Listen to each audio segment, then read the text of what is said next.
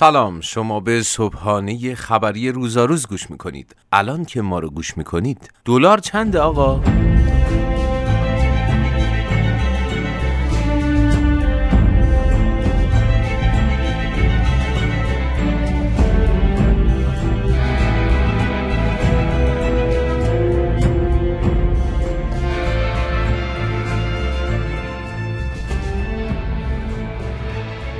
دیروز دلار همه رو غافل گیر کرد. قیمت غیر رسمی رو که نمی‌تونم بگم چون اصلا معلوم نیست و اصلا فایده ای هم نداره چون قطعا قیمتش در زمانی که من الان دارم این پادکست رو می‌خونم با زمانی که شما دارید این پادکست رو گوش می‌کنید فرق داره. فقط این رو می‌تونم بگم که همین شوک قیمت دلار باعث شده که نه تنها بازار دلار و سکه خیلی مخشوش بله مخشوش چیز دیگه به ذهنم نرسید بازار برخی از مواد اولیه خیلی محتاج شه و خرید و فروش خیلی کم صورت بگیره. همه منتظرن.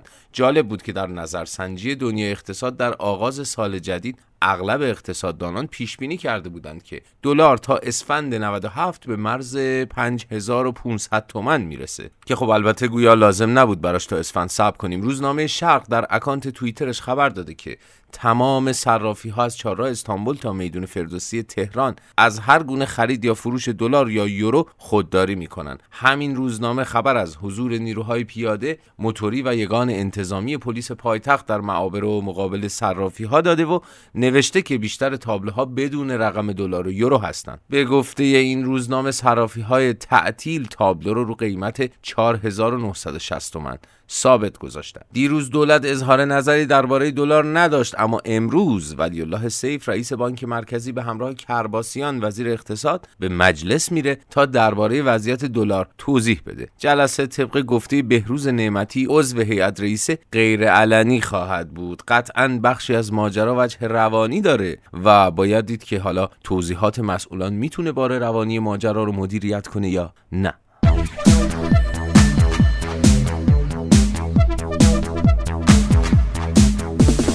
مهمترین اتفاق در حوزه بین المللی اما حمله شیمیایی به شهر دوما در قوطه شرقی دمشق بود. گزارش های اولیه از کشته شدن 75 نفر و مصدوم شدن حداقل 100 نفر حکایت داره. طبق معمول غیر از حیرت جهانیان بحث درباره عامل حمله هم جدیه. رسانه های غربی دولت سوریه رو عامل این حمله می‌دونن. مدافعان دولت سوریه اما میگن که در حالی که پیروزی اسد در قوطه نزدیکه چرا اون باید از بمب شیمیایی استفاده کنه؟ بهرام قاسمی سخنگوی وزارت خارجه ایران هم در واکنش به این حمله شیمیایی گفته به کارگیری سلاح شیمیایی توسط هر طرف و در هر جای جهان به شدت محکومه. آقای قاسمی همینطور گفته که ادعاها درباره استفاده ارتش سوریه از این سلاحها غیر منطقی و توطئه آمیزه. به گفته وزیر خارجه کشورمون دولت سوریه همکاری مطلوبی با سازمان ملل متحد در موضوع شیمیایی داشته و جامعه بین الملل پس از پیوستن این کشور به معاهده منع گسترش سلاحهای شیمیایی تمامی امکانات تولید و ساخت تسلیحات شیمیایی سوریه رو منهدم کرده. اما باید این رو هم بگم که این حمله شیمیایی داره تبدیل به بحران بین المللی میشه. نه عضو از 15 عضو شورای امنیت سازمان ملل متحد خواستار نشست اضطراری درباره حمله به دوما شدند. بریتانیا فرانسه آمریکا لهستان هلند سوئد کویت پرو و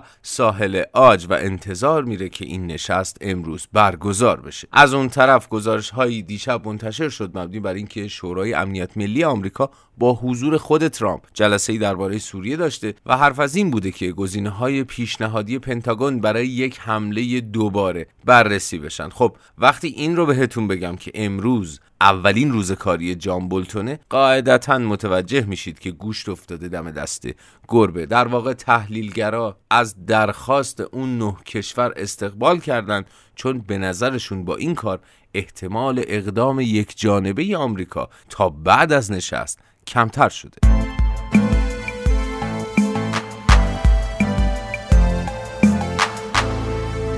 اما در شورای شهر پایتخت شورا به استعفای شهردار رأی منفی داد و نجفی کماکان در بهشت موند. حاشیه مهم اختلاف نظر اعضا سر رأی علنی بود که در نهایت رأیگیری غیر علنی انجام شد اما بعضی اعضای شورا رأی خودشون رو به خبرنگارا نشون دادن.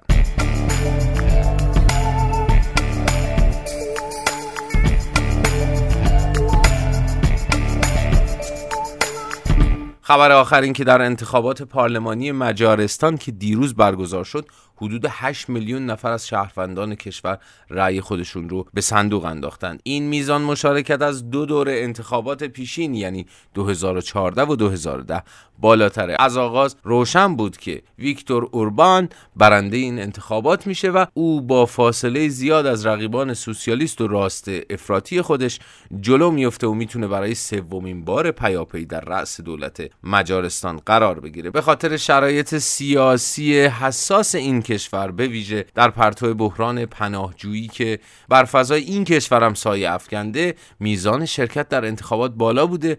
بله یه راست افراطی دیگه هم در اتحادیه اروپا قدرتش رو تثبیت کرد و بدین شکل به پایان این پادکست صبحانه خبری از مجموعه روزاروز می‌رسیم. تا فردا همتون رو به خدا بسپارم.